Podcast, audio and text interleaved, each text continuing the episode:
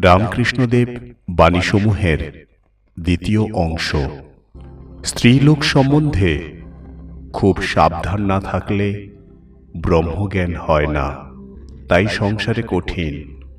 যত শিয়ানা হয় না কেন, কাজলের ঘরে থাকলে গায়ে কালি লাগবে। যুবতীর সঙ্গে নিষ্কামেরও কাম হয়।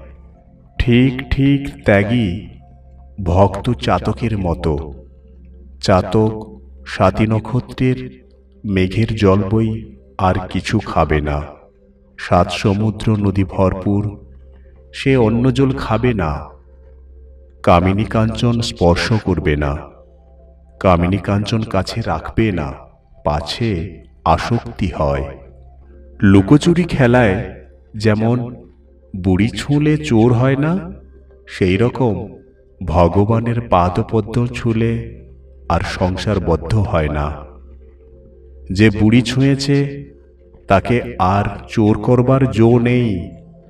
সংসারে সেই রকম যিনি ঈশ্বরকে আশ্রয় করেছেন, তাকে আর কোনো বিষয়ে আবদ্ধ করতে পারবে না।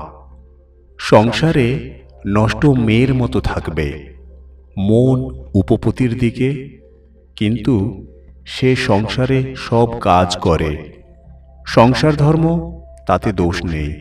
কিন্তু ঈশ্বরের পাদপদ্মে মন রেখে কামনা শূন্য হয়ে কাজ করবে, এই দেখো না। যদি কারও পিঠে একটা ফোঁড়া হয়, সে যেমন সকলের সঙ্গে কথাবার্তা কয়, হয়তো কাজকর্মও করে, কিন্তু যেমন ফোঁড়ার দিকে মন পড়ে থাকে, সেই রকম। নির্লিপ্তভাবে সংসার করা কীরকম জানো? পাঁকাল মাছের মতো। পাঁকাল মাছ যেমন পাঁকের মধ্যে থাকে কিন্তু তার গায়ে পাঁক লাগে না। তেল হাতে মেখে তবে কাঁঠাল ভাঙতে হয়। তা না হলে হাতে আঠা জড়িয়ে যায়। ঈশ্বর ভক্তিরূপ তেল লাভ করে তবে সংসারের কাজে হাত দিতে হয়। ঈশ্বরে ভক্তি লাভ না করে যদি সংসার করতে চাও তাহলে আরও জড়িয়ে পড়বে। বিপদ, শোক, তাপ এইসবে অধৈর্য হয়ে যাবে। আর যত বিষয় চিন্তা করবে, ততই আসক্তি বাড়বে। পিঁপড়ের মতো সংসারে থাকো। এই সংসারে নিত্য অনিত্য মিশিয়ে বালিতে চিনিতে মেশানো। পিঁপড়ে হয়ে শুধু চিনিটুকু নেবে। গোলমালে মাল আছে, গোল ছেড়ে মালটি নেবে। জলে দুধে একসঙ্গে রয়েছে। চিদানন্দ রস আর বিষয় রস। হাঁসের মতো দুধটুকু নিয়ে জলটি ত্যাগ করবে। কেবলমাত্র ঈশ্বরের জন্য বাপ মার আজ্ঞা লঙ্ঘন করা চলে। যে মা ঈশ্বর লাভের পথে বিঘ্ন দেয়, সে মা নয়, সে অবিদ্যারূপিণী। ঈশ্বরের জন্য গুরুদেবের বাক্য না শুনলে কোনো দোষ হয় না। যে জ্ঞানী জ্ঞান যোগ ধরে আছে, সে নেতি নেতি এই বিচার করে। ব্রহ্ম এ নয়, ও নয়, জীব নয়, জগৎ নয়। বিচার করতে করতে যখন মনস্থির হয়, মনের লয় হয়, সমাধি হয়, তখন ব্রহ্মজ্ঞান। যিনি শুদ্ধ আত্মা তিনিই মহাকারণ কারণের কারণ স্থূল সূক্ষ্ম কারণ মহাকারণ পঞ্চভূত স্থূল মন বুদ্ধি অহংকার সূক্ষ্ম। প্রকৃতি বা আদ্যাশক্তি সকলের কারণ ব্রহ্ম বা শুদ্ধ আত্মা কারণের কারণ। বেদান্ত বিচারের কাছে জপট পড়ে যায়। তখন আর ঈশ্বরকে ব্যক্তি বলে বোধ হয় না। তখন তিনি কেবল বোধে বোধ। যখন জীব বলে, না হও না হও, আমি কেউ নই। হে ঈশ্বর, তুমি কর্তা, আমি দাস, তুমি প্রভু। তখন নিস্তার, তখনই মুক্তি। জ্ঞান বিচারের শেষে সমাধি হলে আমিটামি কিছু থাকে না। আমি সমাধি হওয়া বড় কঠিন।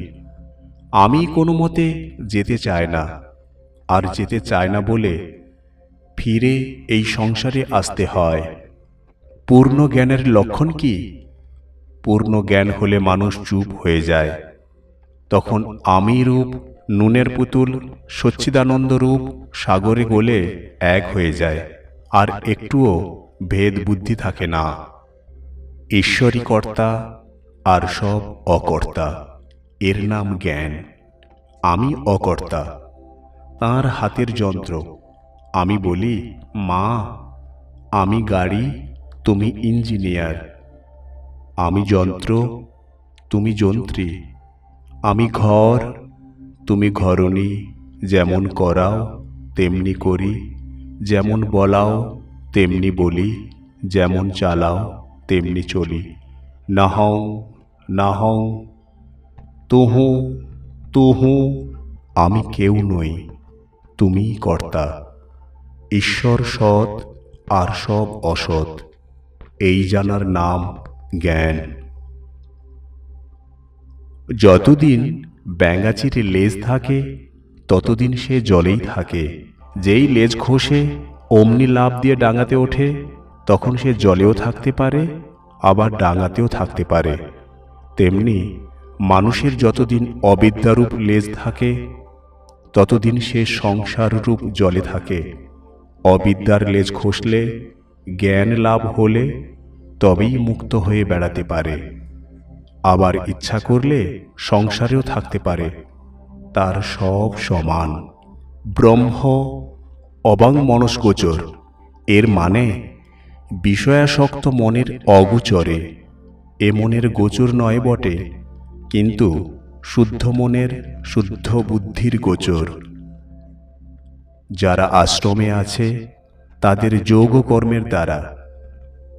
ব্রহ্মচর্য, গার্হস্থ, বানপ্রস্থ, সন্ন্যাস।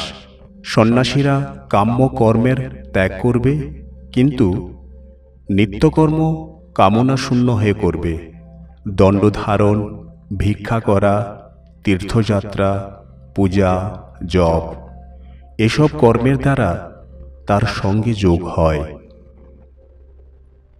কলিযুগে বেদমত চলে না। কলিতে তন্ত্রোক্ত মতাবৈদিক কর্ম বড় কঠিন।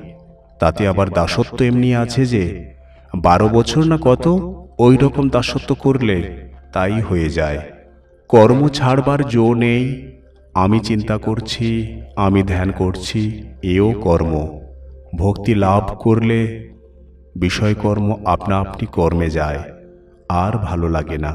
ওলা মিছরির পানা পেলে চিটেগুড়ির পানা কে খেতে চায়? যত শুদ্ধ ভক্তি ভালোবাসা বাড়বে, ততই কর্ম কমবে। তাকে লাভ করলে কর্মত্যাগ হয়। গৃহস্থের বউয়ের পেটে ছেলে হলে শাশুড়ি কর্ম কমিয়ে দেয়, সন্তান হলে আর কর্ম করতে হয় না।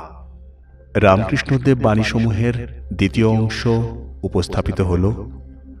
যারা ভালোবেসে আমার এই চ্যানেলটার সঙ্গে আছেন, বাংলার আড্ডাখানা, তাদের সবাইকে অভিনন্দন এবং ভালোবাসা জানাচ্ছি। সবাই ভালো থাকবেন। নমস্কার।